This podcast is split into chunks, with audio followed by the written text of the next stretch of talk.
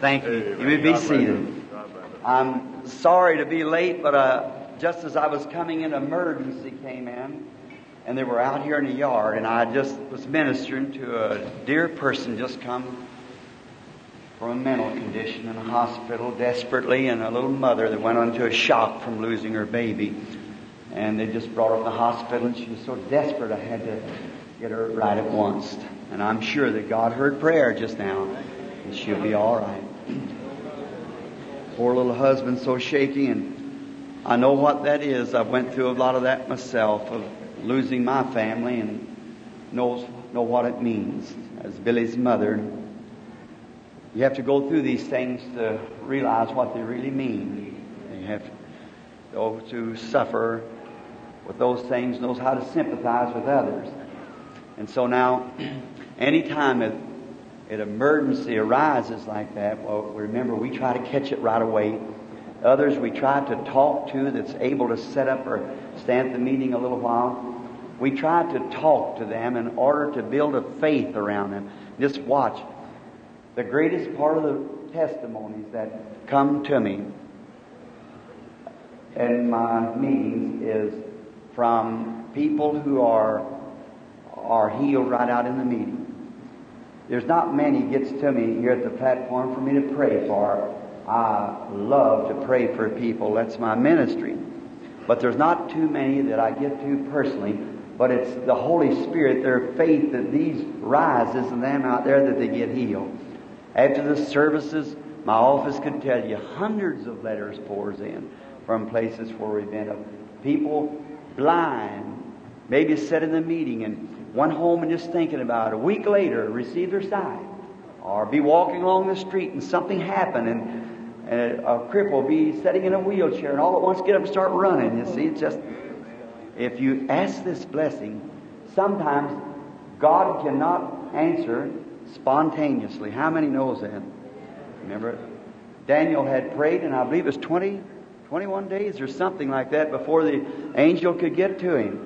But he finally gets around. Just, just leave it alone. And so many testimonies we could tell of the hundreds of hundreds of things that's happened that way. Now, we're trying to place the revival just in the best setting that we can. We do not what we call major on divine healing because divine healing is a minor. And you cannot major on a minor. We know that.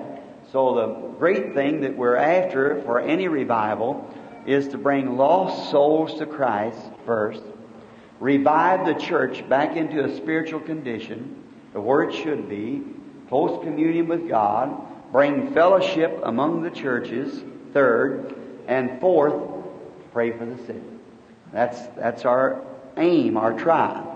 Is sinners first, fellowship and with the churches, and a close walk with the church to God, and then pray for the sick.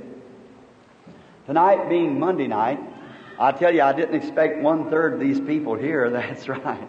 I didn't think there would be over a couple of hundred or three usually on Monday nights in the East. Well, their meetings are pretty slow, but I believe there's more here tonight than there was yesterday afternoon. And so I told, said yesterday afternoon that tonight I wanted to give a, a night more, I would like to call it a consecration night. I would like to, to just get inside and let you know a little about the dealings of the Holy Spirit in my own life. And I, I hope in doing so that it'll let you prosper, get closer to God yourself.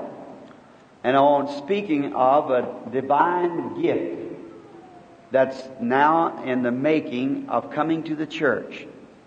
And I'm sure that all of us are interested in anything that God's going to do and the promises of God being fulfilled.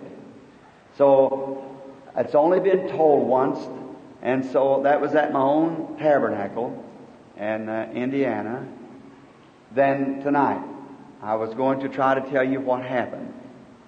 Just in the last few days, it's new, it's fresh, and I, and that'll help you, I thought, starting tonight the beginning of this week's meeting. It'll help you to pray for me and to pray for the church and that we all might enter into this great thing that God's already confirmed. We could enter into it in this meeting. I want to see it happen so bad. I, I'm just like a child waiting for Christmas to come, just, just waiting with anticipations for it to happen. It will be hard on myself, of course, but it'll be, it'll be a good thing for the church. That's what I'm interested in. God's people. Something to help them. To believe on God, to take a new hope. And it'll be a great thing for the sick too. And before we read some scriptures here that I'd wish to refer to, I'd like for us to have prayer. And then I want to announce also that tomorrow night we want to make a special salvation rally tomorrow night. And we want every one of you to bring tomorrow night with you some sinner if you can. Some sinner person that you know, invite them to come with you because we're going to make a special effort for sinners tomorrow night to come receive the Lord Jesus. And each night, of course, the Holy Spirit is here. Wherever you go, He's always there. You just, you'll never get away from Him. David said no matter where he made his bed, God was there. Because the angels of God are encamped about those who fear them. Just think, they just take their camp and sit right down by you and watching you all the time. In our country down in the south, we have a lot of colored people that it's very spiritual. And they come to my meeting sometime and they used to sing a little song for me. Remember used to be an old colored sister. If she couldn't sing that and just bring the Spirit of God into the midst of people, all day, all night, the angels are watching over me. Oh, she couldn't sing that. And uh, so I always just almost had to tie my hands to keep from ruining the meeting. Just jumping up and down and screaming and running all over the place. You didn't think I did that, did you? But I do. I don't, but he does it in me. I believe if anybody felt the way I did, they'd do the same thing. It's just an experience. Yes, sir, it sure is. Now, so now remember these announcements. And now let us bow our heads just before we turn to His precious Word. Dear Lord, we are grateful to Thee for the privilege of knowing Thee as our personal Savior, knowing that we have passed from death unto life, then that the Spirit of Christ dwells in us and around us and among us, and we are His people that's called by His name. And the angels are watching over us day and night. They never leave, they're encamped about. And we can expect God to do most anything at any time because of the presence of the angels of God who are commissioned by Him to watch us and to care for us. And now, Father, we pray that the angels of God will take their place tonight by the side of each believer and all around through the building. And may something be said or done that would cause this meeting to be a, a, a spot in our memories and our hearts that we would remember all the days of our life for the outpouring of the glory of God tonight. Bless my ministering brethren who are sitting here, listening, supporting by prayer, by every effort that they can. God bless these brethren. We pray that you'll just give them unction and power and the desire of their hearts, may it be fulfilled in their life. Others who are out in the audience, may it be the same way with them, Father. Forgive us of our shortcomings, for we have many of those. And we pray that you'll take your word now and bless it to our heart. Now I would ask thee, Lord, may it not be thought by the people because that I am referring to an experience that you have given to me and telling the truth, Lord. May it not be thought that it was meant personally, but that what you are fixing to do for your people. And may all rejoice and all believe and all benefit by it. In the name of Jesus Christ, we ask it. Amen. Now, some years ago, how many is present in the building tonight who remembers when I first come up the west coast praying for the sick many years ago? I was, did you know San Jose was the first invitation I ever had west of the Mississippi? San Jose, California. I don't know who it was, but I got a letter from someone that invited me to San Jose immediately after Robert Daugherty's little Betty was healed that time with that uh, Saint Vitus dance. And that was beginning of the ministry that I started on the fields. And I remember, and many of you people can think that in that day, praying for the sick, I'd catch them by the hand and just stand there. And then the Lord would just speak. I wouldn't use my own thinking, just what was wrong with the person. Exactly what He told me would happen the night that I met Him at Green's Mill at the camp, when He told me what would happen. And then He told me that it come to pass that you know the very secret of their hearts. And you remember me saying it, it would happen that way. How many remembers, the old timers remembers me saying that it would happen? Well, you see, it has happened that way. Now he promised that it would move again. Now, in the last time here, last spring, I was speaking to you all of something that was fixing to take place. I believe I, best I remember by the tape that I said I could almost reach out and feel it. It was so close. How many is at the meeting last year had heard that? See? Well, I want to tell you how that's progressed. That's what I want to do tonight. And before doing this, I believe that God can do anything that He wants to do. He's God. But I'm such a Bible believer that I believe that what He does should be recognized in the Bible. Don't you think the Bible ought to speak it first? Then we know we're right. As long as the Bible, it's a promise that God made. Now, I want to get just for a moment the infallibility of the Word See, to you. First, I want you to know that God is infinite. He's so perfect that He knew everything that ever would be. You believe that? He knew that before the world was ever created that we'd be sitting here tonight. If He's infinite. If he isn't infinite, then he isn't God. So if he's finite, he's like we are. But infinite, there's no way to explain it. And whatever God says is perfect, he cannot improve it or take it back. It's perfect because God is perfect and his words are perfect. His promises can never fail. Now, you must have that kind of faith in God when you read the Bible to believe His promises. You must remember He's perfect. His words are perfect. They can never fail. They can never be improved. They're perfect to start with. Now, we can build a better car today than we could 10 years ago. You could probably make a better airplane today. Scientists can because we're finite, improving in the tree of knowledge. But God is perfect to begin with. When He says anything, it's perfect. It can never be improved. Therefore, when God makes a promise, that promise is eternally right. It can never do nothing else but be right. And we want to think of that now as we read His Word. Turn with me to Mark, the 11th chapter, and let's begin reading at the 20th verse of Mark, the 11th chapter. And as you're waiting for you to turn, I'll give you the back part of the lesson.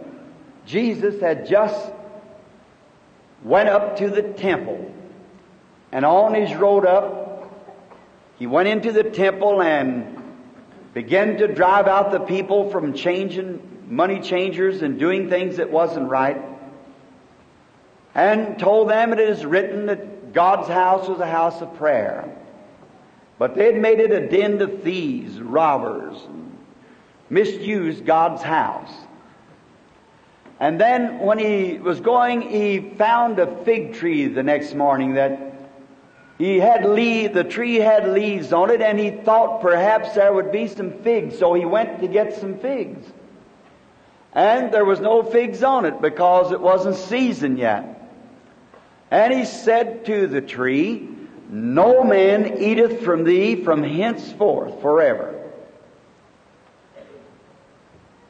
And here's where we start now to read at the 20th verse. And in the morning, as they passed by, they saw the fig tree dried up from the roots. And Peter, calling to remembrance, said unto him, Master, behold the fig tree which thou cursed in the way is uh, well cursed is withered away. And Jesus answering said unto them, Have faith in God. For verily I say unto you that whosoever shall say unto this mountain, Be thou removed and be thou cast into the sea, and shall not doubt in his heart, but shall believe that those things which he saith shall come to pass, he shall have whatsoever he saith. Therefore I say unto you, what things soever you desire, when you pray, believe that you receive them, and you shall have them. When I read this some time ago, it put a little damper on me. Because I've always taught and done tonight the same thing that no blessings can come only by the atonement. That the atonement made the way for every redemptive blessing that Jesus died for. Therefore, this scripture puzzled me. Now, you've heard me say many times in the meetings and I would quote it again tonight that divine healing is something that God has already done. Salvation is something that's already paid for. Jesus paid, He was wounded for our transgressions. With His stripes, we were healed. When He died at Calvary, He settled the sin question and the ever question there was in the line of redemption of man, even to the resurrection and all. And he proved that by his resurrection. Now, therefore, that if persons say, I was saved last night, I was saved 10 years ago. No, truly you were saved 1900 years ago. You just accepted it last night or 10 years ago. See, it's already paid for. It's something you accept what He's done for you. It's your faith in God that brings the blessing that you are claiming out of His Word. Now, I believe that's just as sensible and sound as the gospel could be preached. Because it's what Jesus did for us, what we could not do, Christ did for us, and by our faith in His finished work brings the blessing to us, whatever we ask. And that's how I say on the line here, when the Holy Spirit begins to move and to give discernment, and that is to bring the presence of God among the people, just like singing a hymn, shouting, a message given in unknown tongues or something, it brings the Spirit of God among the people. You've heard your pastor preach a many times on the Word until the Spirit got among the people and they just screamed out. They could not hold their peace any longer. Because the Spirit of God, man shall not live by bread alone, but by every word that proceedeth out of the mouth of God that Spirit of God takes the Word of God to the congregation and feeds them and they grow spiritually on that Word. Now that's the gospel. Then when I one time read in the Bible about hell, And I began to read at the word hell come from the word Hades, which meant the grave. And I was for about three years or four, I would not preach the subject of hell. Because one place it looked like it was a burning fire, the next place was the grave, until I found the truth of it. Then when I got to know exactly what it was, and by the help of the angel of the Lord that revealed it to me, because I did not get any schooling and I just hold on to a scripture and pray and search the scriptures until He comes and reveals it to me. When He stands before me in that light that you see on the picture and reveals it, it every time is perfect with the scripture through and through. That's the reason I know it's the angel of the Lord, because He bears record of His Word. And if that angel told me one thing that wasn't scriptural, I would not believe him. It has to be with the Word first. God's Word is eternal. Because an angel could come and preach something else, Paul said, that wasn't right. But if it's the Word of God, the angel of God will verify that Word every time to be the truth, if it's a true angel from the Lord. If it's something off color, then don't you listen to it. But if an angel comes and speaks and says just exactly what the Word says, then that angel's from God. Now, then on this scripture, I could not justify myself to preach on it.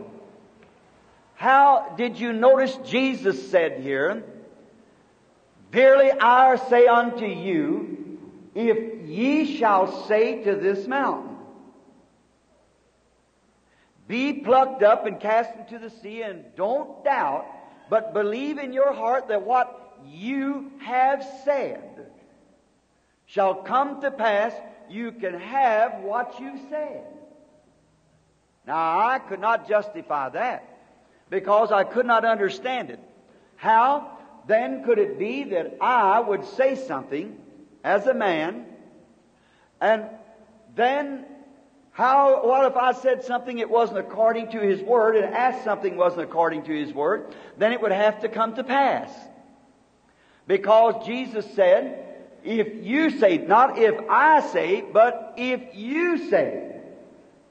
Placed it upon his apostles, upon the believers, whosoever shall say unto this mountain, be moved, and don't doubt in their heart, but believe that what they have said shall come to pass, they can have what you've said. Not what he said, what you say. Now, to me, that took it away from the atonement and put it upon a person. I could not understand it. And I, it's been about three or four years ago when I run so, just reading over it, I noticed that the tree withered and, and I thought just a miracle of God, but yet there was something began to pull at my mind. Have you examined that scripture? That you can have what you have said. If you say it and then believe that you have it, you can have what you've said. That puzzled me. I just bypassed that part of the scripture. For I realize this, that I'm responsible to God for what I say before the purchase of His blood. I realize that God will make me answer for it at the day of judgment. Therefore, being sure that it's humanly possible, before I say anything, I want it to be right. And all through the scriptures to be right. Not just right in one place, but right in every place. It must be exactly the same. It must come from Genesis to Revelations the same. If it doesn't, then I might be saying something wrong. So I've got the lexicons, the commentaries, the different versions, and even to the Douay version. Everything that I could find in every scripture, the Greek, the Hebrew, all said the same thing. Jesus said it. There's no dispute even through the through the, the Douay version, which is the, the Roman, uh, the Catholic Bible, the Douay version. And none of them dispute it, but Jesus said it himself. Whatsoever you say, you can have what you've said. If you don't doubt in your heart. He said, therefore, when you stand praying, when you pray, believe that you receive what you ask for, and it shall be given unto you. If you can believe it. Well, I see it based back to a faith then. So I don't want you to lose any of these words now in this testimony. I want you to hold the scripture with the testimony. Always examine anybody's testimony or their preaching by the Word. It's got to come from God's Word. Then, one day, and by uh, one of my meetings not long ago, there was a Jehovah Witness brother that had been a little skeptic of the meeting. And when he heard of it, then he came to Louisville. He had a boy that his legs was bent up from polio.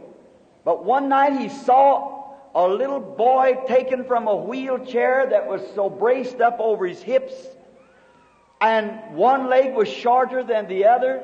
The little fellow ran all over the place and jumped up on the platform and preached a sermon. That convinced him. He was a contractor. His name was Wood. Banks Wood, he lives. They were neighbors to me now. He was from Crestwood, Kentucky.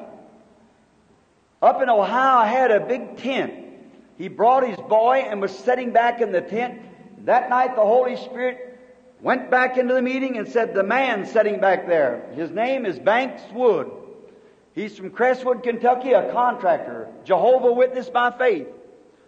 But he has a boy with him by the name of David. It's got polio. One leg's drawn up. Thus saith the Lord. He's healed. He didn't know what to do. In a few moments, the boy's mother said, David, stand up. And when the boy stood up, he was just as normal and perfect as he could be. That convinced him. He stopped carpenter work, contracting, sold everything he had, Bought a little house next door to him, has lived there ever since. And Mr. Bankwood, how many knows him? Why, you, many of you know him here. Why, from selling books. He sells books in the meetings with me many times. His family, all being Jehovah Witness, very fine people. Just the very nicest of people. Honest, their name is above reproach in the state of Kentucky. Fine people. So one of his brothers by the name of Lyle came down to visit him because they excommunicated him upon the basis of his, his uh, faith then in God on divine healing because they said it was of the devil. But the boy was healed. The boy now is a young man married. And he doesn't, he, have to, he has studied to see which leg it was that was crippled. And he works for the supermarket, some kind of a buyer or something for the supermarkets, or he just has. And now this Mr. Lyle came into Mr. Wood's house and he said, Banks, you know as a brother we all love you. But said, how come you to go off on a deep end like that? How come to you to listen to some fanatic preacher and to give up the faith that your father has taught you?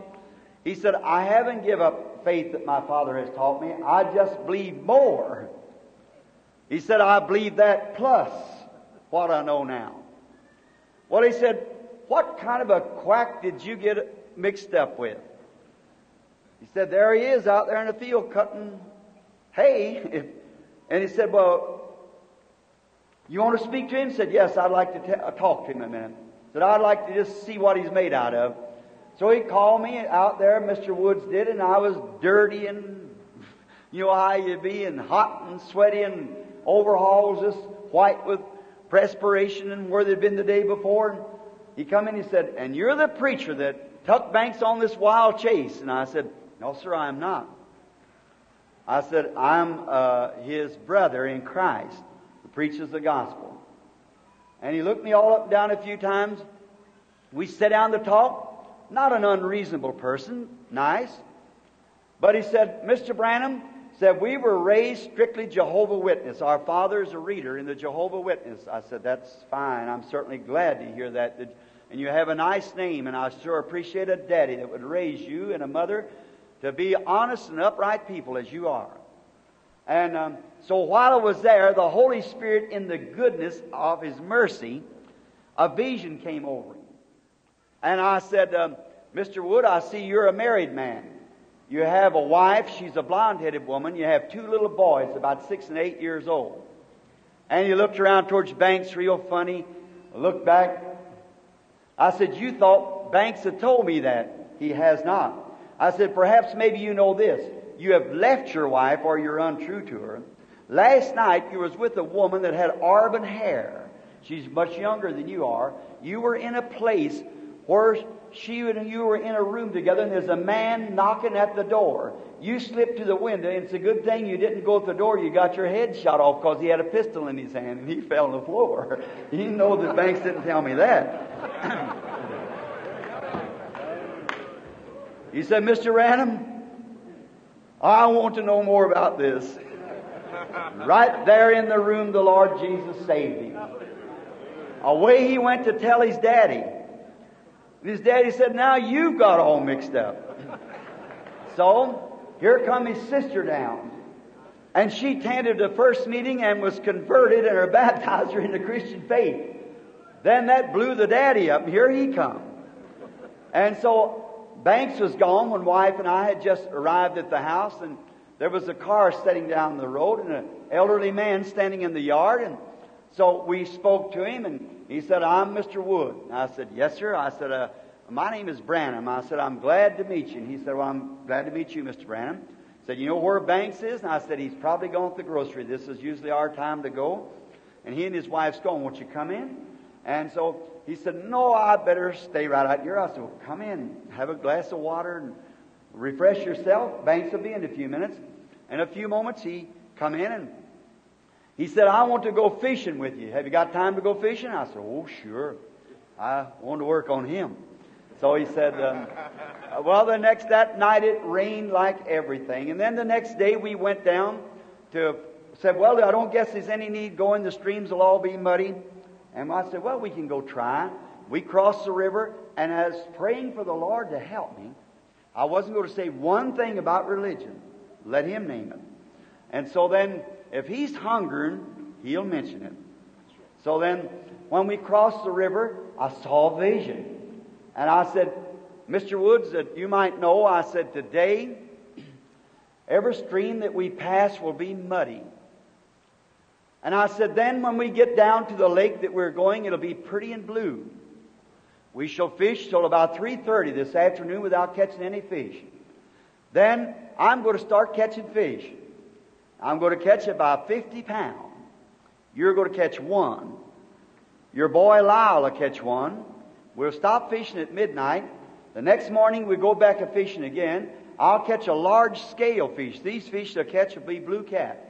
And the next will be a large scale fish. Then we'll fish the rest of the day and won't even get a bite.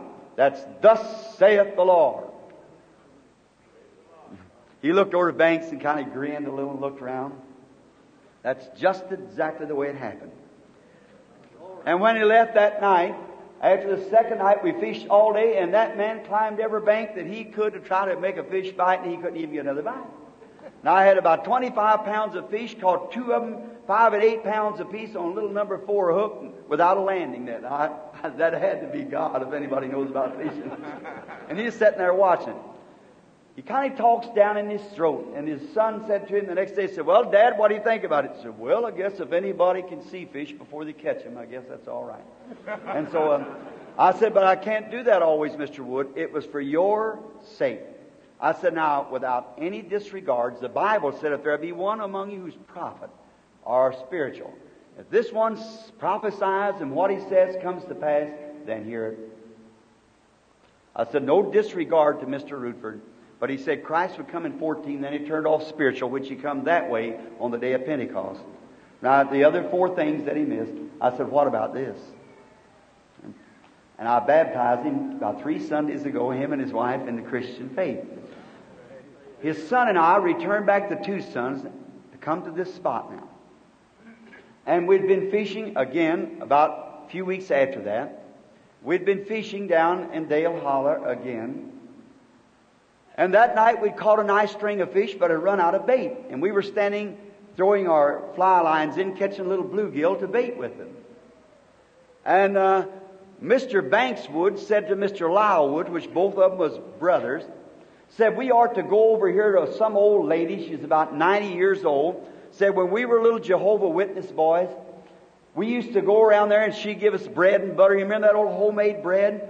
Said we are to go to tell her that we are saved. That was the right thing. Now, this, please try to catch this. It's just way you say things sometimes that changes the whole setup. They said just the right thing. For just then the Holy Spirit dropped upon me from the heavens somewhere, and I said, Thus saith the Lord. And friends, I've got people that's been here with me since a little boy from the city that I come from. I ask anybody at any place at any time if they ever heard that prophecy made or any prophecy, but what come to pass just exactly the way it was said. On record anywhere. How many knows that to be true? Raise up your hands that knows it's a truth. Sure. It's exactly because it's God. If it was me, it would fail every time. But if it's Him, it can never fail. It cannot fail. Well, they said, What do you think it will be? I said, There'll be a resurrection of a little life, of some kind of a little animal.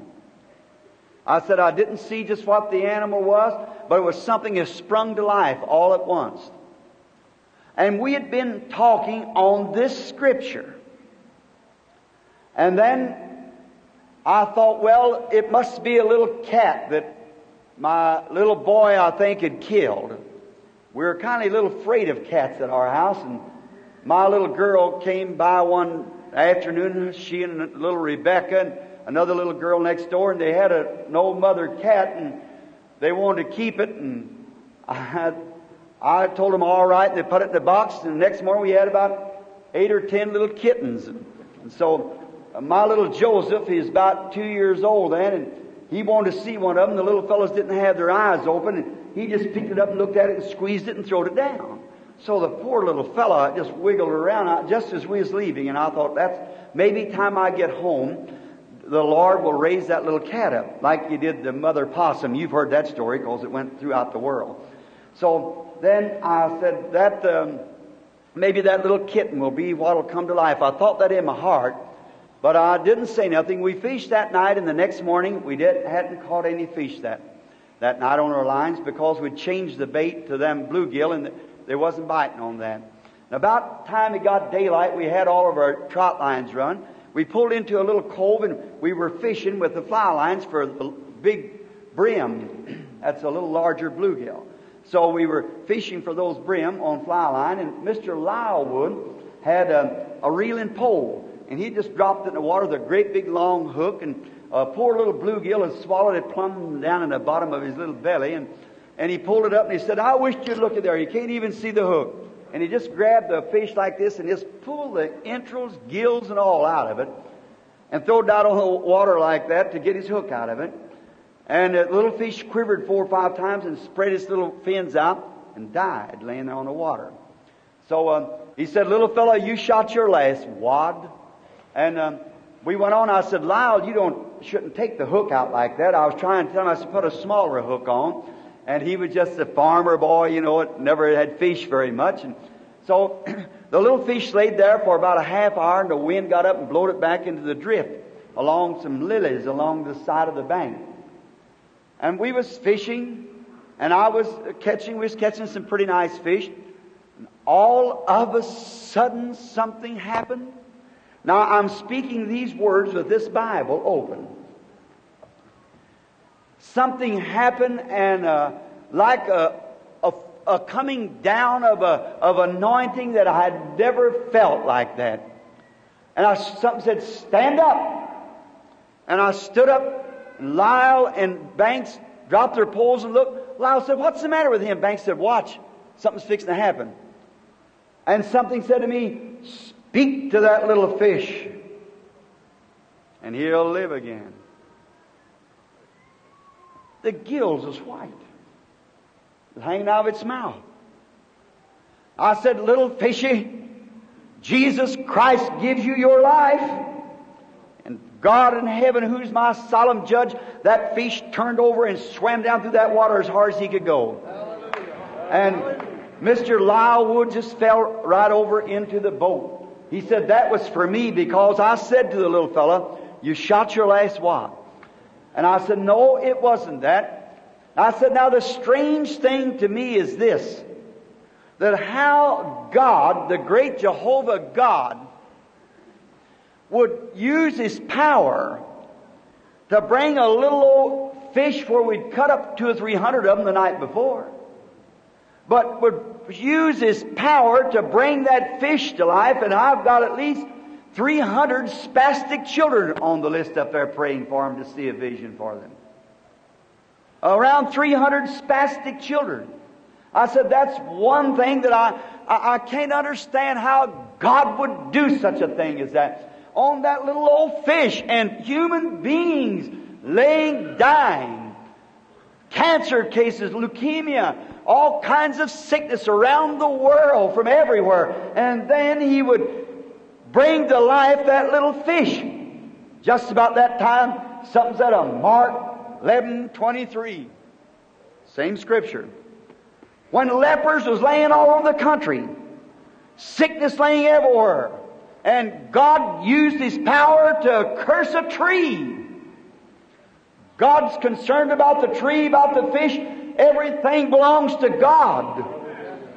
And He has shown His power to show that He's God over the trees. He's God over the fish.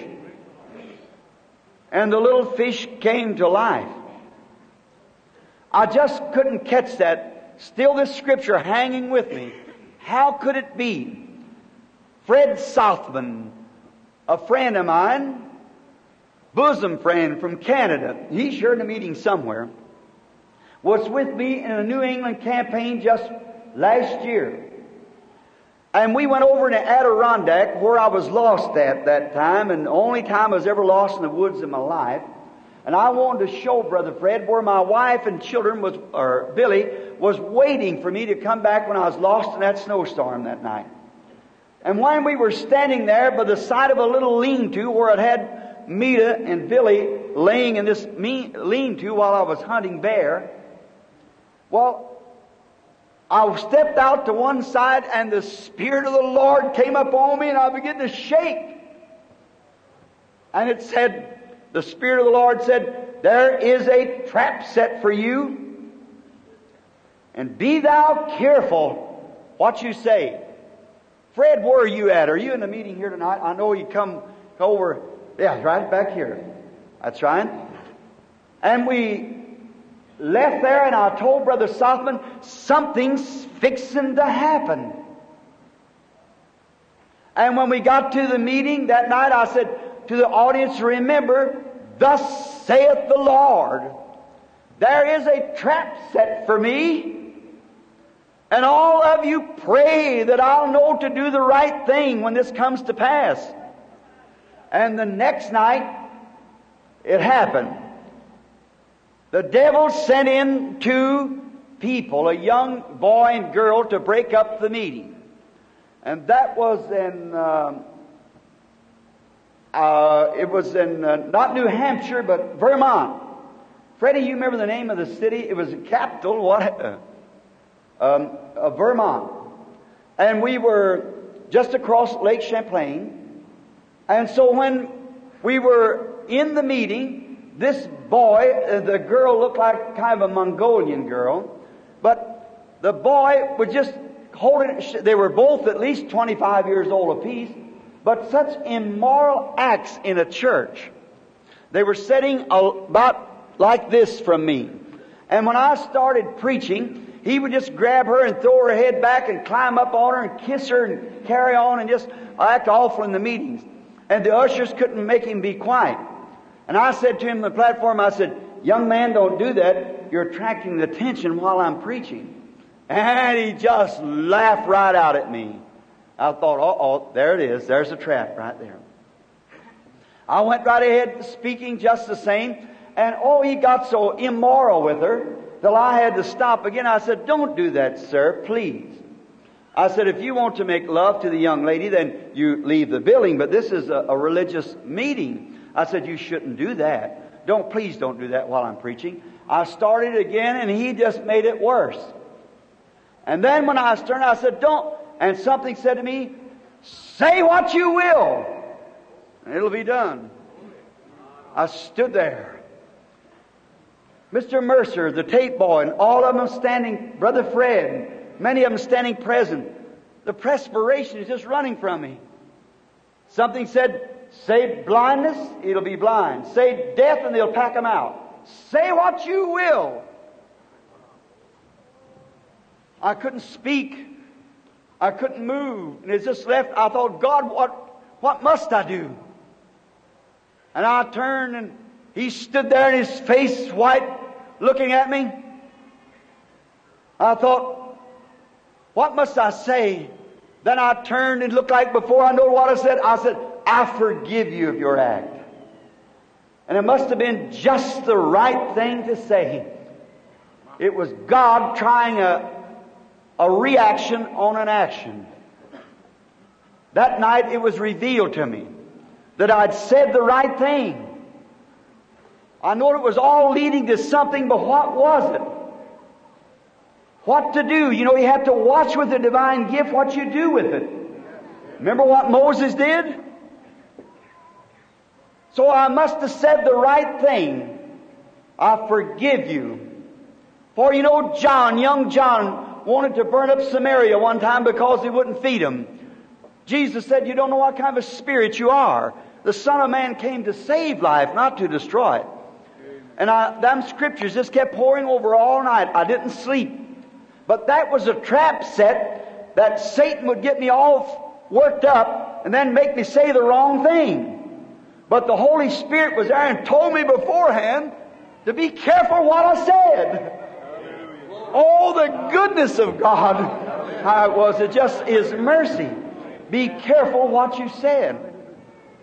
And from that on, there was a relief come. Then about, I began to notice the different things that I would speak out unconsciously, not knowing what I said, and it would happen that way. I began to speak about it. One day, this last fall, a few weeks ago, taking a little rest before coming to this meeting, I was squirrel hunting. Now in our country, that's a rabbit and squirrels about all they hunt. And the reason that I was doing that was to get some relaxation before coming to this meeting. Mr. Sothmann was with me that morning. He's come from Canada to visit us and stay with us a while. Got him a trailer and living close to us. He and some more friends. And so we were squirrel hunting together with Mr. Wood. And also he just lives there by the side of me and just a chum to be along with me. And then we went hunting, and it was the last day that I would get to hunt because I was staged to go to Wyoming the coming Sunday, and then the season would close on Tuesday, and then this was on a Saturday, and be the last time I could hunt in the state of Indiana for squirrels this season. Oh, we'd hunted quite a bit, and there'd been much hunting. There's many hunters there in Indiana for the squirrels. There's all thinned out.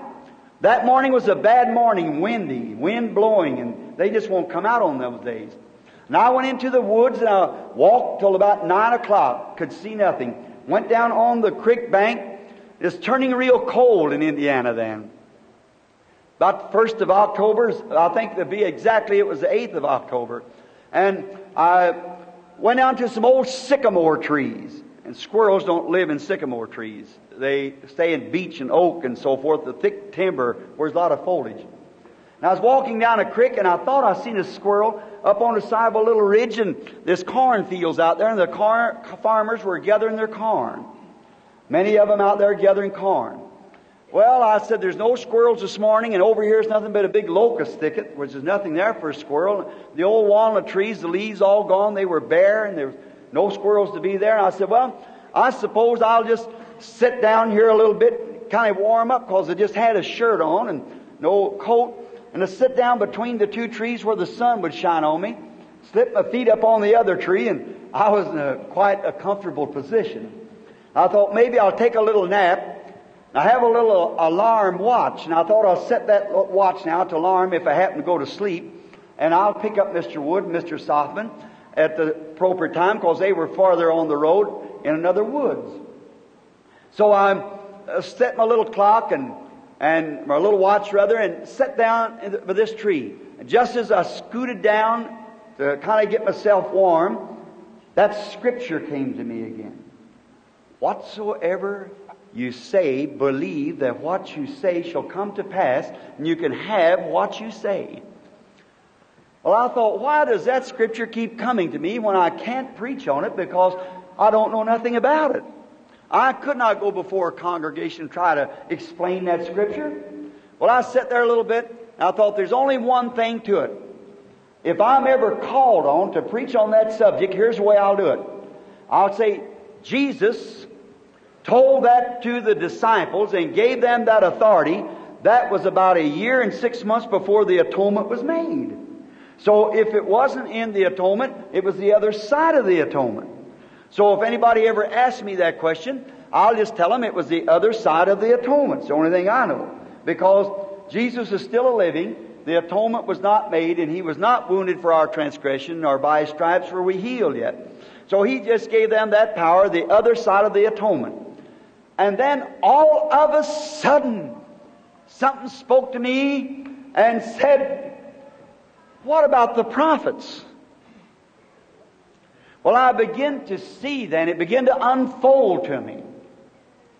What do you think that taken place in the meeting when you're standing there? Do you think you're the one who knows those people?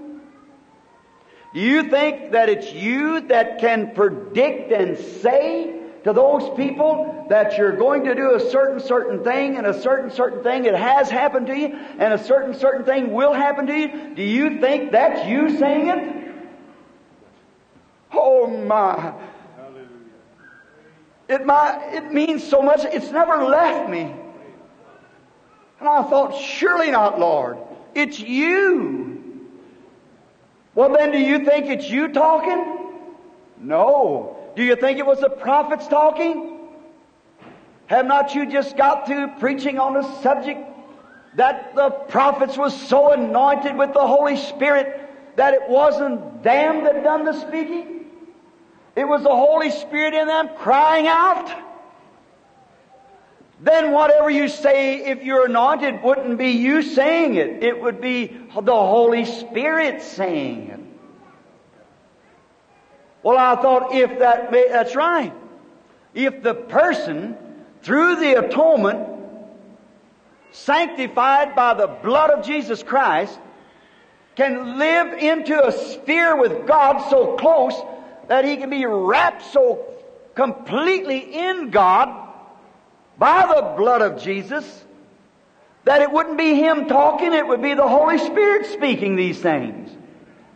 And no more than I'd said that till I, uh, anointing of the Holy Spirit struck me like I have never had before in all my life.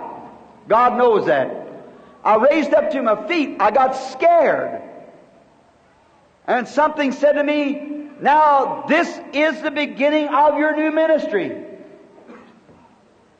Now ask what you will, and it shall be given to you.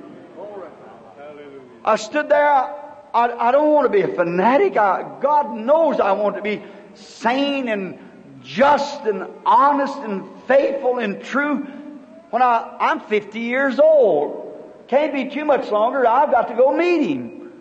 And I want to be know that everything is perfectly right before I leave this world.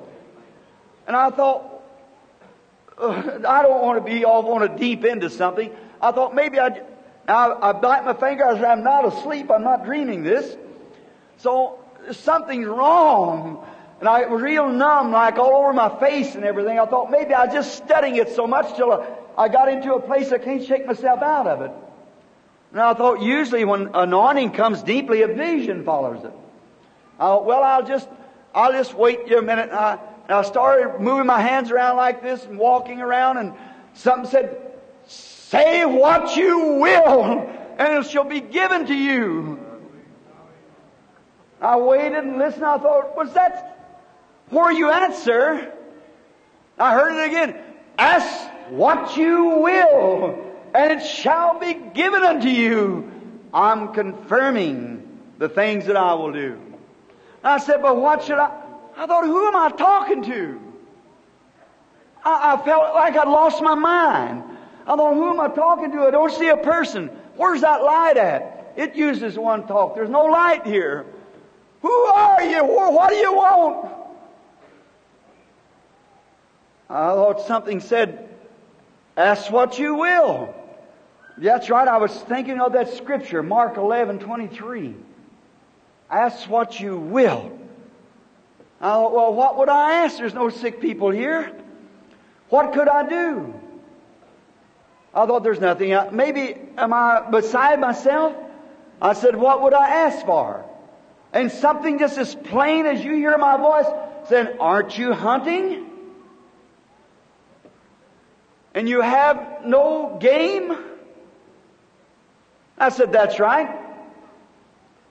I thought, this, Lord, I said, if I'm, if I'm doing anything wrong, you forgive me. Now, isn't that awful?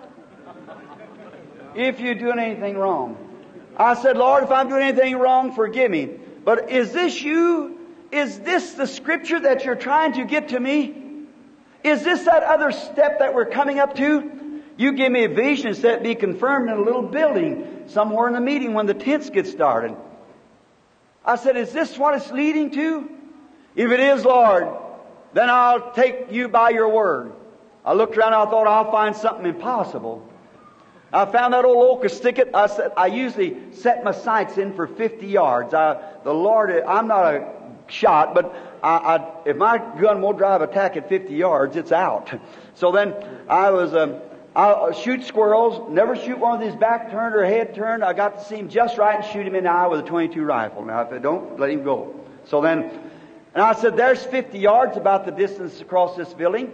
I said, and there shall come a young red squirrel and set on that old naked limb out yonder, and I'll shoot him from right here. And there come the squirrel. I turned the gun, aimed up through the little telescope sight. I seen its eye, shot it, dropped down. I walked over to look at it. I thought, it's bleeding. A vision don't bleed. And I, I looked at it, picked the squirrel up, felt it as a real squirrel. I got real scared. And I thought, well, you know, it just happened. That's all. It just happened like that. So I started to walk away, I thought, but a squirrel out here in this locust thicket? Well, they'd be back over here in the woods. They wouldn't walk out there like that. I've been hunting all morning. So I stood there just a little bit. And I said, Lord, if that was you, the Bible said two or three witnesses of confirmation. It can't happen the second time. So I walked up side the hill and sat down. And I said, now here I'm acting crazy. And I said, well, I, I'll just get ready and go home now. I said, I thought, believe I'll try. And I said, and there shall come another squirrel and sit over there in that bunch of grapevines right there. I took my finger down, looked back. I didn't see any squirrel. I said, well, looked back and I thought, what is that there? Pulled up my telescope and there stood a squirrel looking right at me. 50 yards away, I shot the squirrel. Walked over picked him up, see if it's a vision, but it, it wasn't a vision, it was a squirrel. I eat them. So they, and I, I picked up that one and I thought, oh my, I just felt real funny. I thought two, but you said three. Well, I said, this, I, I, I kind of believe it was you, Lord. I said, maybe you're going to do something for the people now. You're going to help your people. So I thank you very much.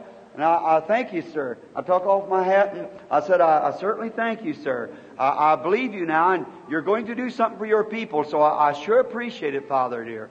I said, I'll be going home. He said, but you said you wanted three. Well, I said, yes, now that seemed like it's something inside of me. I didn't hear a voice, but just something inside of me said that. Well, I thought I'll make this one so radical that it'll have to be something supernatural. And I looked out in the field towards the field. Is just a big old slick snag out there with one big old limb run out. I said, and it shall come to pass, there will be a young squirrel go out on that limb, sit on the end of the limb, and look over at the farmers cutting their corn, shucking their corn, and I'll kill him from this tree right here. It shall be that way. I stood there a minute, no squirrel, looked back, about five minutes passed, no squirrel. Well, I said, I thought, uh, well, this is enough anyhow. It's getting time for me to go. I said, I better go. And I started walk away. And as I did, something said, but you've already spoken.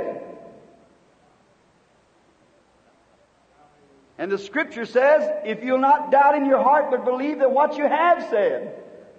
Hallelujah. I waited up against the side of a tree. I looked off, looked back. There's no squirrel. I waited another 10 minutes, no squirrel. I said, how could a squirrel ever get out there? So I said, well, I guess I'll just move along and I'll be going on because it's time to pick up Mr. Sothmann and them. So I'll just walk on. I started to walk away like that. Said, are you doubting? God knows how to school you. Are you doubting that what you said? I said, No, I'm not doubting. And just as I said that, coming out that limb come a young squirrel, walked out to the end of the limb and stood and looked over at the farmers. I shot him from right there, making my three squirrels. And I said, I'm going to see if there's another squirrel in this territory. And I was about three hours late picking up Mr. Sop and them, couldn't even hear one. I went home. I told him. It bothered me. I didn't know what to think about it. About two weeks later, I was down in the state of Kentucky where squirrel season was still in with friends of mine, Mr. Woods and his brother-in-law. And I was standing down there and we went hunting that morning and oh, windy and the leaves all off the trees, a bad time to squirrel hunt. So we, good hunters wasn't catching over about one a day and, and uh, you had to be, have a shotgun to get them with it then and be hunting. And you shall have them. I thought, now here, I don't, I don't know about that now. It's too unlikely this morning, sure enough, and not no squirrels in here at this time of year, and it's so cold. We had on so many clothes, I just shivered as hard as I could. I thought, no squirrels and leaves about that deep on the ground. You could hear you like a, a herd of antelope coming through, and so I was walking along like that, and it struck me again, and said, ask what you will. And I stopped and put my gun down, took off my hat. And I said, Heavenly Father, I'm down here in these mountains. What's these things about? Is that you speaking to me? Is it you, Lord? Where are you at? I usually see that your light. Where are you at? Eh, speak to me, Lord. If there's anything you want me to do, I'll do it. Have I found grace in your sight? I said, I, you speak to me. And said, ask what you will. And it'll be given to you. I said, then, if that be you, I shall have my three squirrels this morning, gray squirrels. That's reds in Indiana. And I said, I shall have my three squirrels. Something said, which way will they come from? I thought, there it is. I could hear it just as plain as you hear me. And I said, one will come from this way, one will come from back that way, and one will come from that way. I leaned up against a little tree and waited a few minutes. I didn't see any squirrels. Getting late, time to go back almost. I looked back across the hill and way up about 125 yards, I guess. I seen something look like it was on a stump. A gray squirrel's very small. I looked through the little telescope and I couldn't tell it was a squirrel or not. I kept watching. It jumped off the stump, started down beside a tree. Well, that's an awful long shot. But I just knelt down on my knee and laid my gun across the side of my hand, killed the squirrel. I said, that then, the next one will have to come from this way. So I just turned myself on the tree and I said, it'll come this way. I waited about 15 minutes. Here come a squirrel. So I throwed another shell up in the gun and leveled down just as started level down, the second squirrel come. I said, Oh, praise the Lord. There's the second one. There they are. So I raised up, shot the first one, killed him right dead, hit him right through the eye. And then, and this other squirrel run, jumped up on a log and ran over the log, picked up a hickory nut and started eating it. Just a perfect shot, about 50 yards. I thought, there's my second squirrel. That's one, two, three, just what I asked for. I laid my gun down and shot. I hit the log. Now, of about 149 squirrels this year, I've only missed five shots. So then I thought, how did I miss that squirrel? Never scared him. He jumped up, run back down to the other uh, side of the log, stood and looked around. I put another shell in. I thought, I'll sure get him this time. I leveled down right across the hair, right across his eye, pulled the trigger. I hit about two foot under him. I said, My, this gun's out. There's something wrong with this gun, not thinking. And then he jumped off the log and run right broadsided from me. I said, Well, I haven't shot a squirrel sideways in a long time, but I'm going to see if this gun's out or not. I said, I'll certainly get him this time. Maybe I'm this cold and shaking, so I got a little bush and leaned the gun against the bush and leveled down was right broadside, not over about 35 yards away. The squirrel had run down the hill, right across the mid center of him. Pulled the trigger, and I don't know where I hit it. I missed the squirrel. And I was out of shells, my little old gun, so the squirrel went up over the hill. I thought, there, I missed three straight shots in the whole season through and only missed five. How could it be? Then I happened to think, I couldn't have got that squirrel. I said the other one would come from this way. Two of them was there. But his word is perfect. See? Then I started waiting. Almost dark. I said, if the other squirrel comes, I'm going to have to shoot him real close to me because there's a thicket here, and he has to come down through this thicket the only way he can. Well, I thought, well, it wasn't so this time. Uh, that that anointing maybe maybe I just happened to get those two. So I went over and picked my squirrels up and started home. It was real dark in the holler. And it started down through the holler. Something said to me, What about that other squirrel? And I said, Well, I, I, have already got two, and so it's too late now. I can't even see through my scope hardly, see? Too late to get one now. I started on down. Something said, Turn and go back and get the other squirrel. You've already said it. So I turned and I hadn't walked about ten steps. I listened close. And I seen a squirrel up the tree about 60 or 70 yards from me. So dark, it had to be just the light across the top of the mountain, or I wouldn't have seen him. And I, I leveled the gun down. I couldn't see the squirrel, kept looking back and forth, and I thought, where's he at? That's why it looked like a knot on the tree stuck around. I thought, that's his head. So I shot the squirrel run down the tree, and I heard something hit the leaves. I thought he must have jumped off. And about that time, about 15 yards from it, another squirrel run up a tree. I said, that was that squirrel. I missed him. He ran around, and run up that tree. So I watched real close. It's so dark and the wind blowing so hard. I thought I seen some leaves, but something moving. I thought, well, I'm, I'm going to shoot at it anyhow. And I shot. I heard that squirrel hit the ground plumb. It really killed him right out. Well, I said, I missed him on that tree, but got him over here just a little bit out of line. I said, I'll go over and get him. So I walked on up the hill, and when I got to this first tree, there lay my squirrel. The first one, right in line, exactly where I'd pointed. God in heaven knows that's true. Right the way I pointed. Well, I went over, I said, well, that makes me four. He gave me one for a good measure. That's good. I said, I said three and I got four. That's good. So I went over to pick up the other squirrel, and it wasn't there. And yet I know I'd kill that squirrel. Well, I searched everything around there, waiting, feeling with my hands in the darkness through the leaves, and busted open an old log and everything. Thought he might have just hurt him, and he pulled away. Finally, I found a little hole in the snag. I began to run my stick in there and pull around. I feel something fall off, and I said, It's the squirrel, but the hole was too little to get my hands in. I have to get an axe or something to cut it.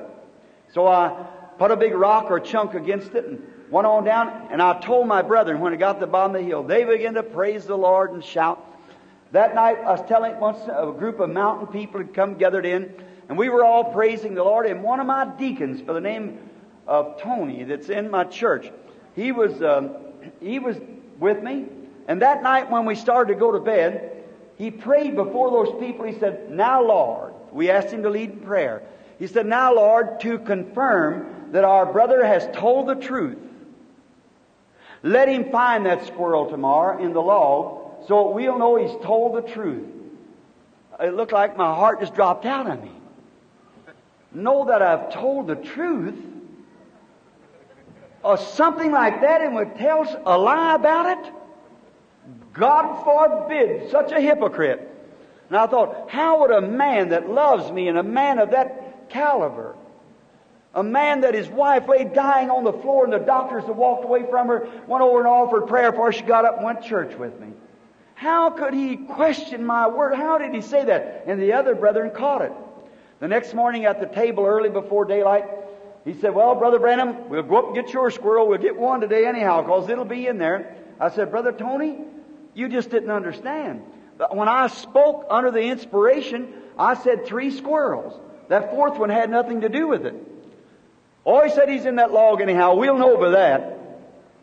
I looked across the table and I thought, Brother Tony, would you, would you doubt me telling you the truth? And I never said anything. The brethren looked at each other. We went on to the woods, and when we started to leave the cars for different ways, well, I thought I'd go up and get my squirrel if he was there. And I thought I'd go back and tell Brother Tony, but something just kept pressing me on.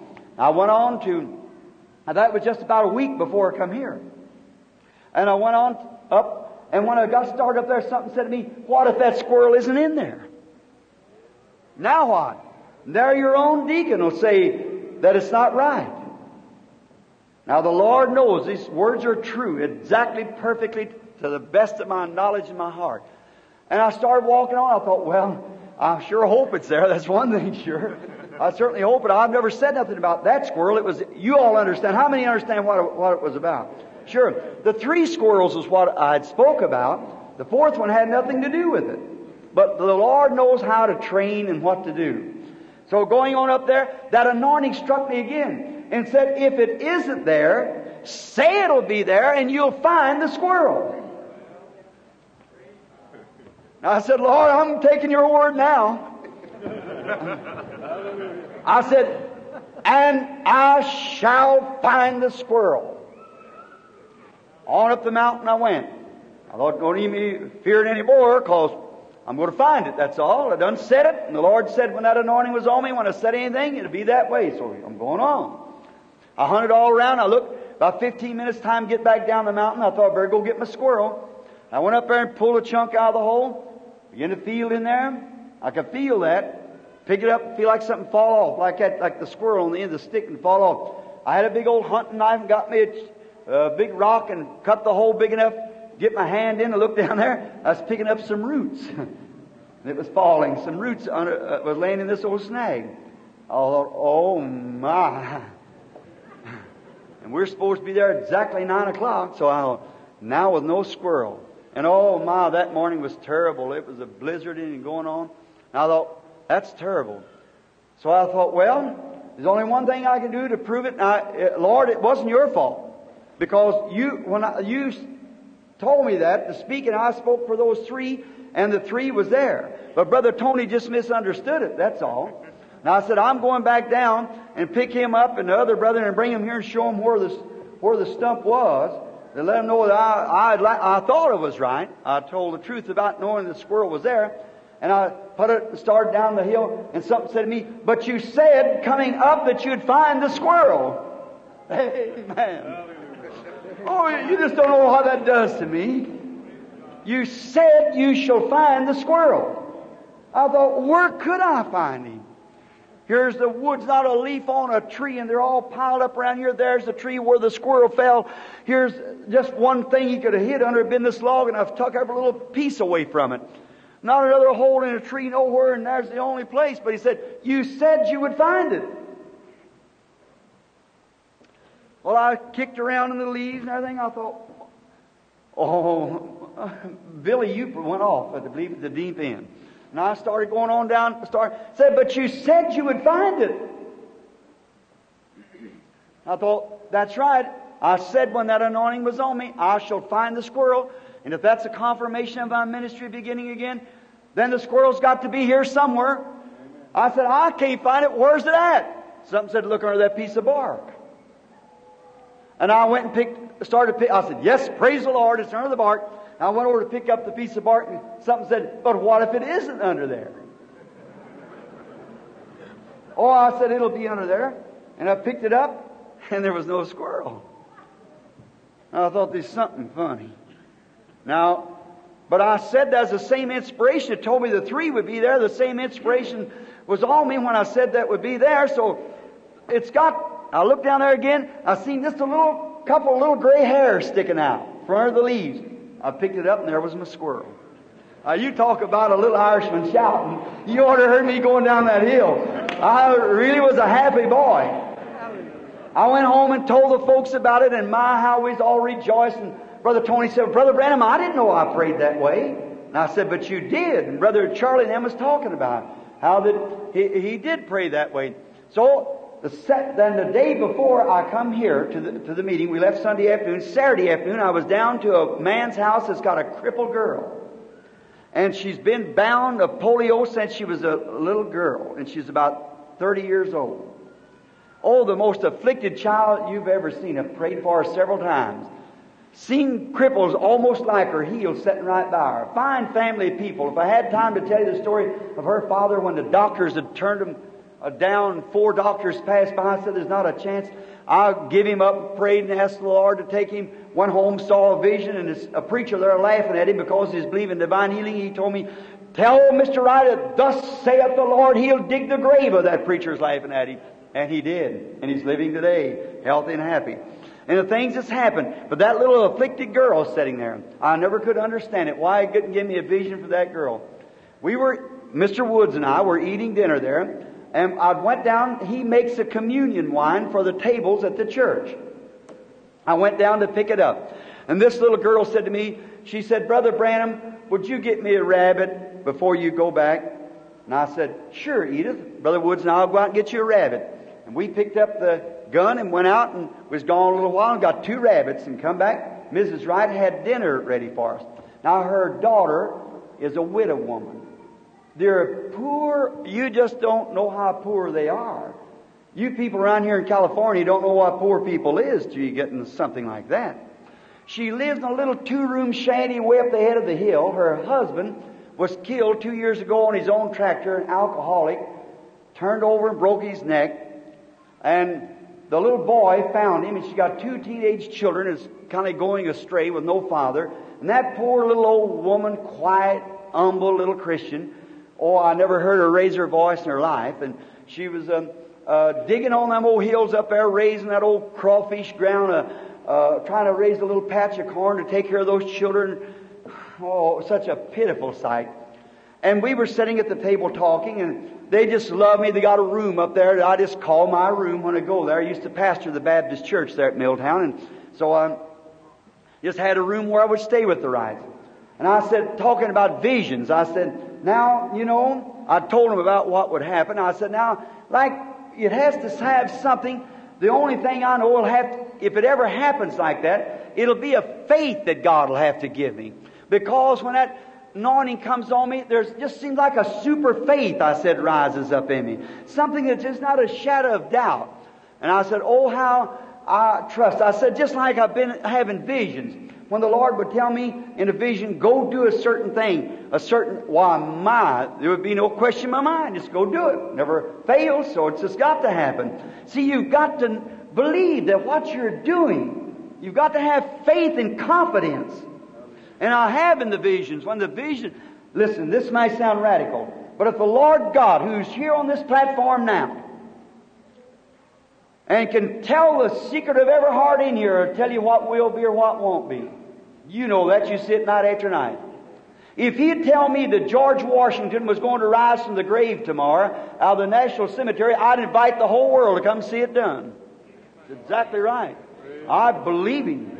He's never failed me, and I've seen visions since I was 18 months old. And not one time has it ever failed, and it never will. Because it's God.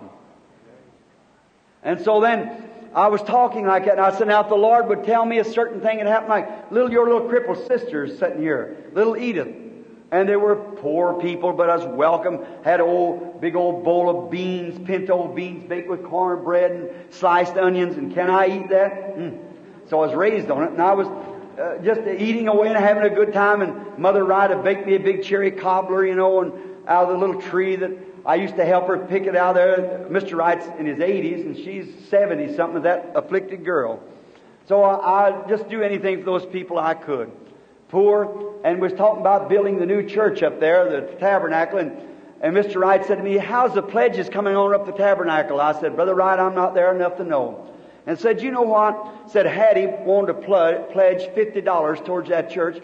And Brother Roberson, the, the, trustee of the church, one of them, the chairman, wouldn't let her give it. Said because it'd take her about six months to dig $50 out of them hills over there. And said, but she give 20 and Brother Branham, she wants, I thought, you know what?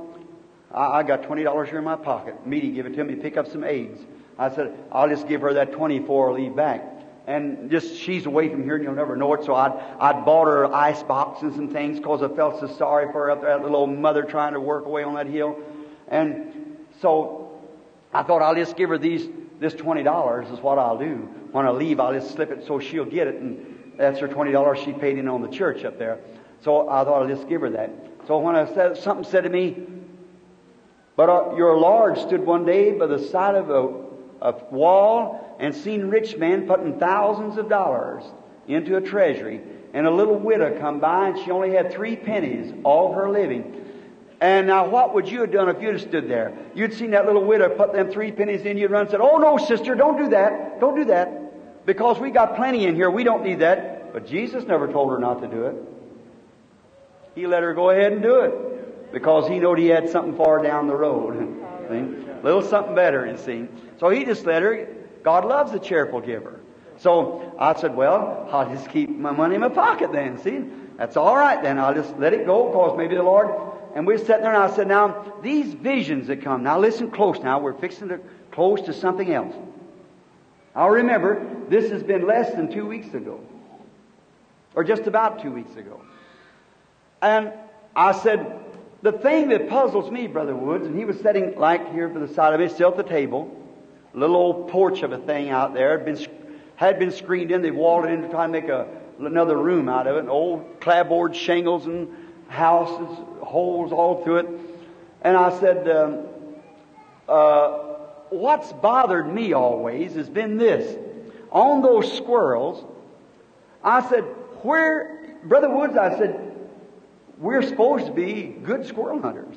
I've hunted since I was a little boy. And I said, and you're an expert hunter.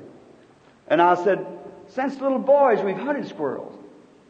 Under those conditions, Brother Woods, where did those squirrels come from? I said, I can't never figure it out. I was standing right there looking over the grounds, and I said, there shall be a squirrel right there, and I've been sitting there for 45 minutes. And no more than I took my finger down, there was a squirrel. And each time it was that way. The squirrel come from nowhere. And I said, the only thing I can think it to be would be this. When God was trying to tell Abraham what, how he was going to bless him, I said, if this be my new ministry that's coming in, something greater, that he will finally confirm in that little building, I said, if it be that, like Abraham, the thing that Abraham needed was a sacrifice instead of his son. In Genesis 22. And then when God held his hand from sacrificing his son, there was a ram there. Where did that ram come from? He was a hundred miles from civilization, three days back, a journey. Any man can walk 25 miles a day. I walk 30 and 35 lots of times. And today we travel by car and, and so forth. Them days, their whole way of travel was either by riding a donkey or, or walking. And he was three days back and then lifted up his eyes and saw the mountain far off. And besides that, he's up on top of the mountain where there was no water. And what would the ram be doing up there? And it had been killed by wild beasts if it had been away from civilization. Where did the ram come from? That's the reason Abraham called the name of the place Jehovah Jireh. The Lord will provide for himself a sacrifice. He's able to speak it into existence. I said, if the Lord was confirming my ministry there to let me know that He's going to help His people and let me do it, I said, then the same Jehovah Jireh, I was in need of a squirrel the same as He is in need of a ram. And I believe Jehovah Jireh placed it there by same spoken word. It wasn't me anyhow, because I didn't know what I was saying. He said it himself. And little old quiet Sister Hattie, setting back her little dust bonnet on like the country women wear there, and she put on a little clean dress to come over to help her mother cook me at dinner. And she was sitting with her hand like this, and she said, That's nothing but the truth. She said the right thing. Here's my Bible. And as a servant of God, I say this. I could hardly hear the last she said. Her mother was trying to say something, but I didn't get it. Uh, just as she said that, she said the right thing. The Spirit of the Lord said to me, Tell her to ask what she will, and you give it to her.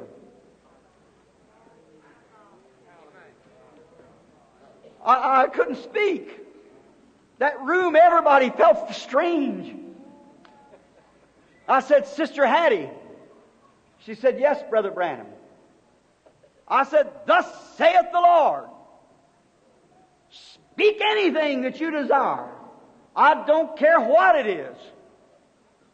If you want to know that God's give this ministry, speak anything that you desire. Thus saith the Lord. If you'll speak it, I'll speak it behind you and you'll have it right here. Eight people standing there looking. She said, Brother Branham, what shall I say? I said, it's up to you. There sat her crippled sister, her aged father. She was poor. She could ask for, uh, for money. She could ask for anything she wanted to. I said, ask anything that's in your heart, anything that you want to. You asked it, and thus saith the Lord. I'll speak it behind you, and you'll have it. She said, the salvation of my two boys. I said, you have it in the name of the Lord. And those two little modern teenage snickle fritz boys that had hated the very cause of Christ grabbed one another and began to scream the blessings of God. The power of God struck that place. Banks fell into his plate. I don't know what happened for about ten minutes. Friend, do you realize what that was? I have never in all my life I have felt such anointing the first time it was ever performed on a human being. It bypassed aristocrats, it bypassed everything else, and went to a poor little old widow woman living up on the hill there. God know what she'd asked. Her two boys was gloriously saved the very minute it was spoken. If she'd have asked for $10,000, it'd have been given to her. If she'd have asked for her sister's healing, it'd have been given to her. Anything she would have asked, it would have been given to her. I believe that the church of the living God is moving into a sphere now that's going to shake the whole world. That's the first time it's been since the days of Jesus of Nazareth. To a human being, ask anything that you will, and it shall be given unto you. Anything you desire. Don't you see the words of Jesus Christ being fulfilled? Oh, it's going to come to pass pretty soon. I'm looking for it to happen in this meeting. I'm wanting it to happen now. That that anointing will strike the whole church of the living God and she'll rise to her feet like a mighty marching army. The sick will be healed by a word. The blind will see, the deaf will hear, the dead will be raised up, and the power of God will shake the world with the church of the living God. We're in the process of it now. I believe it's soon coming to pass. I believe it will be just exactly that way. I believe it's going to strike the church of God soon. It's going to start a revival that'll shake the world. I believe it. The Lord God of heaven who made heavens and earth, whose servant I am and stand here now before you, and the name of Jesus Christ, those words are true. Oh! You're near something. My heart's waiting with anticipations. I can't even rest in my hotel room. Last night I couldn't sleep at all. It's never left me. It, I couldn't sleep on the road out here. I didn't sleep about two or three hours a night. I just can't rest because I know that something's fixing to happen. Our God's going to move on the scene just as sure as we're standing here. Just as sure as he said back under about the discernment in the hand and the secrets of the heart, he's promised something else, and here it is already confirmed among the people. People standing there, and last Sunday morning in our church there at Jeffersonville, or Sunday week it is now, When I told that, there stood the whole Wright family giving testimony. The blessings has never left that house. They said they just don't seem like the same place. That little woman had never screamed in her life, I guess, so she, since she was a baby. You could have heard her three city blocks screaming the praises of God and the power of Godhead. We were so numb to, I couldn't say nothing. I had to walk out of the building. Anointed by the power of God. God. He lives. I feel that one great thing is necessary. The Holy Spirit's speaking to me now about, I believe we ought to have a night, this night, that we should consecrate ourselves. Don't you think so? Are you ready, Church of God? Are you ready for such a move? Have you buried every sin in the blood of Jesus Christ? Have you confessed all your wrongs? Oh, ministers of the gospel, my precious brothers, I tell you the truth, so help me, God knows that's true. And we're just shadowing something near at hand now. I don't know just where, when, or how, but I'm told you exactly the God's truth, and God knows that's truth. The Holy Spirit's here now. Healing. Healing. Let's get our souls healed tonight. Let's get ourselves fixed in condition.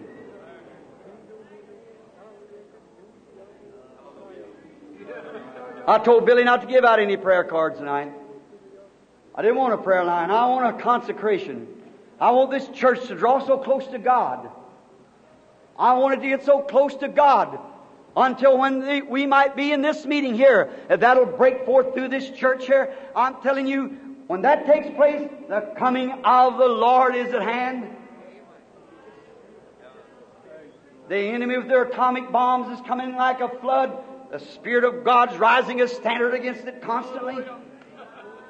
And just remember, just as I told you about from the discernment taking the hand to the secrets of the heart, how them things is fulfilled every time, so has this happened just exactly the way it said it would be. And it's just exactly with the scriptures as it was proved to you about knowing the secret of the heart, how that Jesus looked upon the multitudes and discerned and could tell the people that touched his garment and so forth, how that that rain latter, rain farmer, rain and latter would be together as we had yesterday.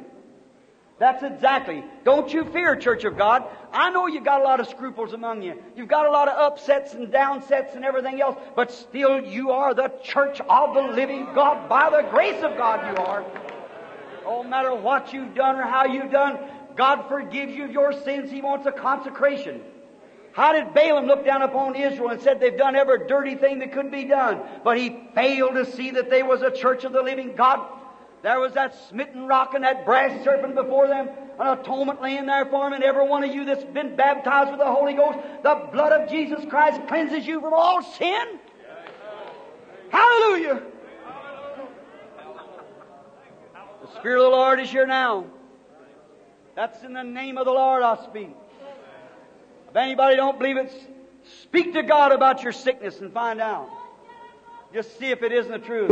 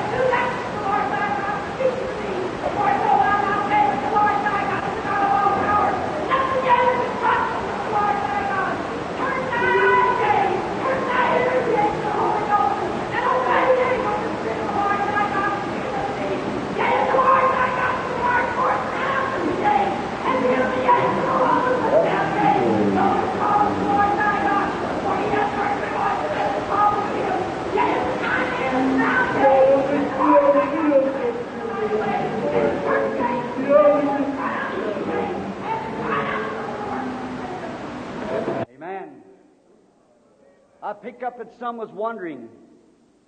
Let me straighten this. One was speaking not too many words. The other was interpreted many words. The woman went from the interpretation into prophecy. That's exactly Get it right. That's exactly right. She spoke the truth. Amen. The Holy Spirit is here. The power of the living God. Sick, there's no need of being sick. You believe? Or somebody that's crippled, afflicted. What about you over there in the wheelchair? You believe? You do? There's a man sitting back there behind there looking over towards him, wearing a red tie. The angel of the Lord stands over that man. I don't know him. He's got cataracts on his eyes, though. That's right. You're not from here. Salt Lake City. This is your last night to be here. You want to go back and get well? Rise and accept your healing then. Believe it. Amen. Thou canst believe. Have faith in God. You sitting in that wheelchair over there, you're dying. Death has you overshadowed with cancer. You can't live sitting there. If you believe the Lord God, believe He's in the midst, rise to your feet, scoot back your wheelchair and go home. What about you here? I'm somebody out here. Uh, that, Mr. Hammond, what about you? Do you believe that the Lord God can make you well? You're sitting there praying, believing He'll make you well. If you do, believe and go home. Get well. Hallelujah. The Lord God is in the midst of His people. Do you believe it? Let us all rise to our feet. This is the hour of divine consecration. If you can believe. The Lord God requires a consecration. He cannot break forth upon us until we've been so surrendered to His will, to His power. He cannot break forth until we have our hearts so cleansed from sin and things of the world. Until the Holy Ghost can ride in upon us and so surround us now as He has me right now. How do I know these things? It's not me, it's Him that's speaking. I've told the truth about Him. There is breaking forth something new. Watch and see, it's already happening. It'll break forth just as certain as I'm standing in this platform. All right, be ready for to receive the Lord God in great blessings. You, Church of the God, Church of the Living God, each one of you. Now let's take this night for this a consecration. A consecration to God. That you would take, you sick people, forget your sickness. Well, the God of heaven stands here. Where's He at? All over you, all through you, all in you. God of heaven. Sure you. Raise your hands. Raise your voices. Consecrate yourself to the Lord. Lord God, I consecrate myself. Help me in this new ministry, Lord. That your power, your strength, and your mercy will anoint me with the Holy Ghost. And if you'll consecrate this church and these things that I've said about these animals that you've spoken to existence, Lord God, take your church and the power into your custody and fill with the Holy Ghost. Oh Lord, forgive the sins of the church. Forgive our differences, Lord, and pour out from on high the baptism of the Holy Ghost freshly and new upon your peoples. Grant it, Lord. Put your hands in the air. Praise Him. Sing glorious praises. Consecrate yourself to Him.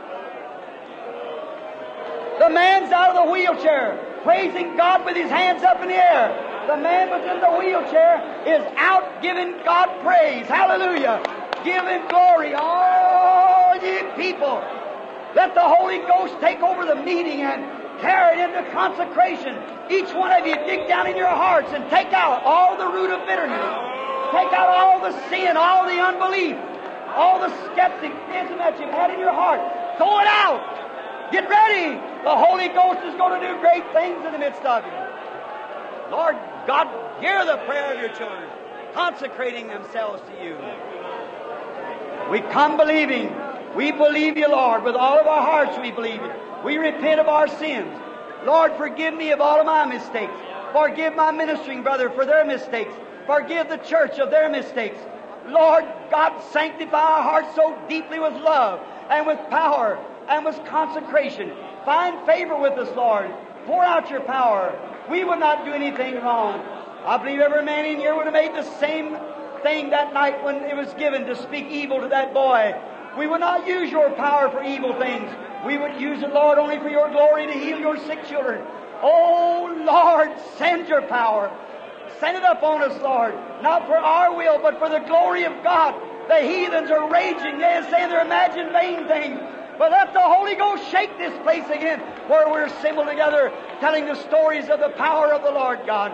Granted, Lord, let the rushing mighty wind sweep through every heart, burn out all sin, all iniquity, all doubts, all fears, and may every person become a consecrated saint unto Thee. Hear us, O Lord. May we go from here with boldness. May we go with a deep, settled peace in our hearts, with a real faith that'll shake mountains. To where we ask, grant it, Lord. Bless my ministering brethren. Bless all that's present. Bless the sick people. Here you've healed the sick. Here's the afflicted sitting in wheelchairs, standing up. Those with crutches, throwing them on the floor.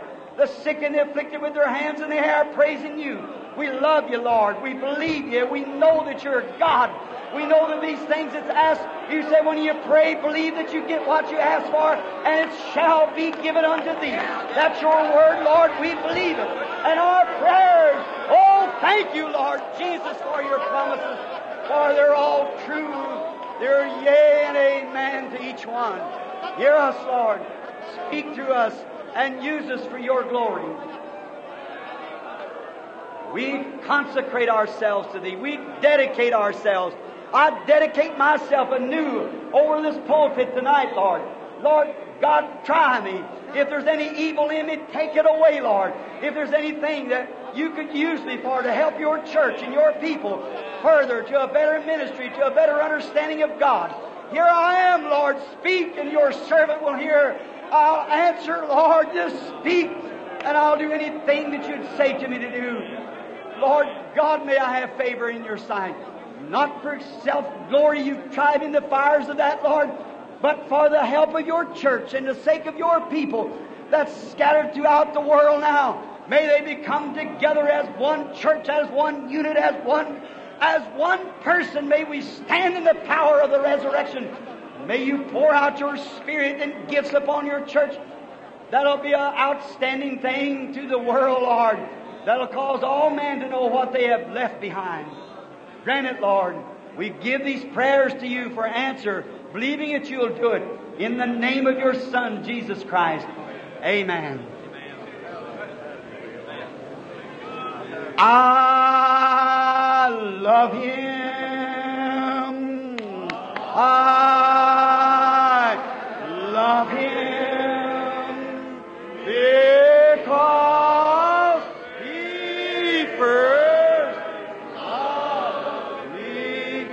you love him? Raise up your hands like this. Just raise your hands and praise him. All your heart. Just give him praise.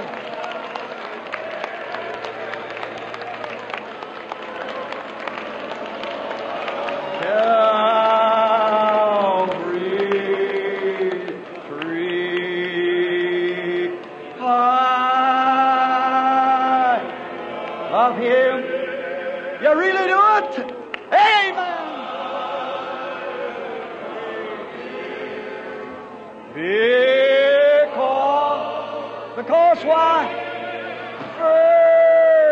Love.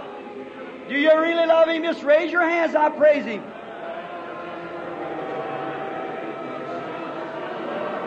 Salvation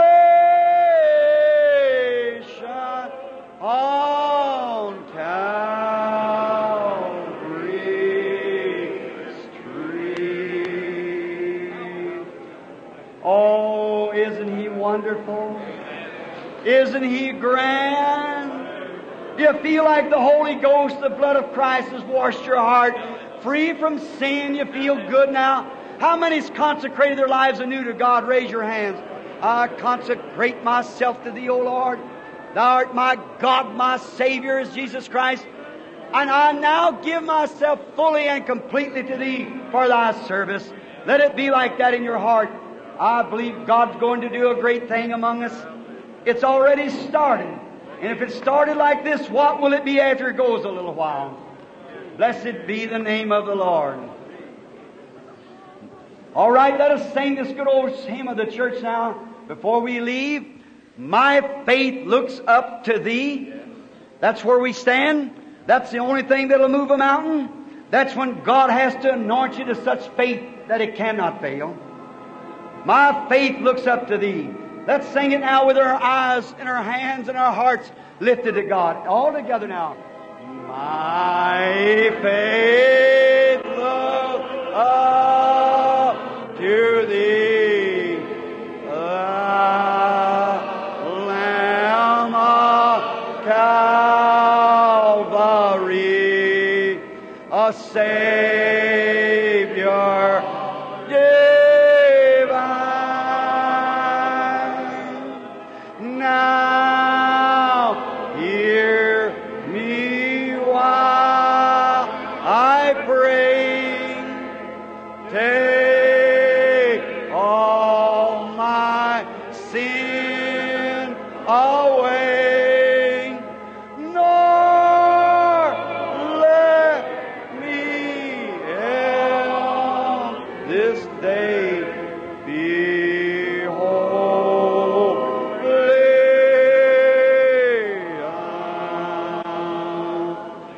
bow our heads. Mm, life's dark maze I tread in the fields, and grief around me spread. Be thou my guide. Bid darkness turn to day.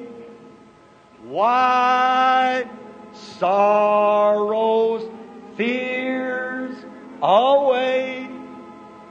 Nor let me ever stray from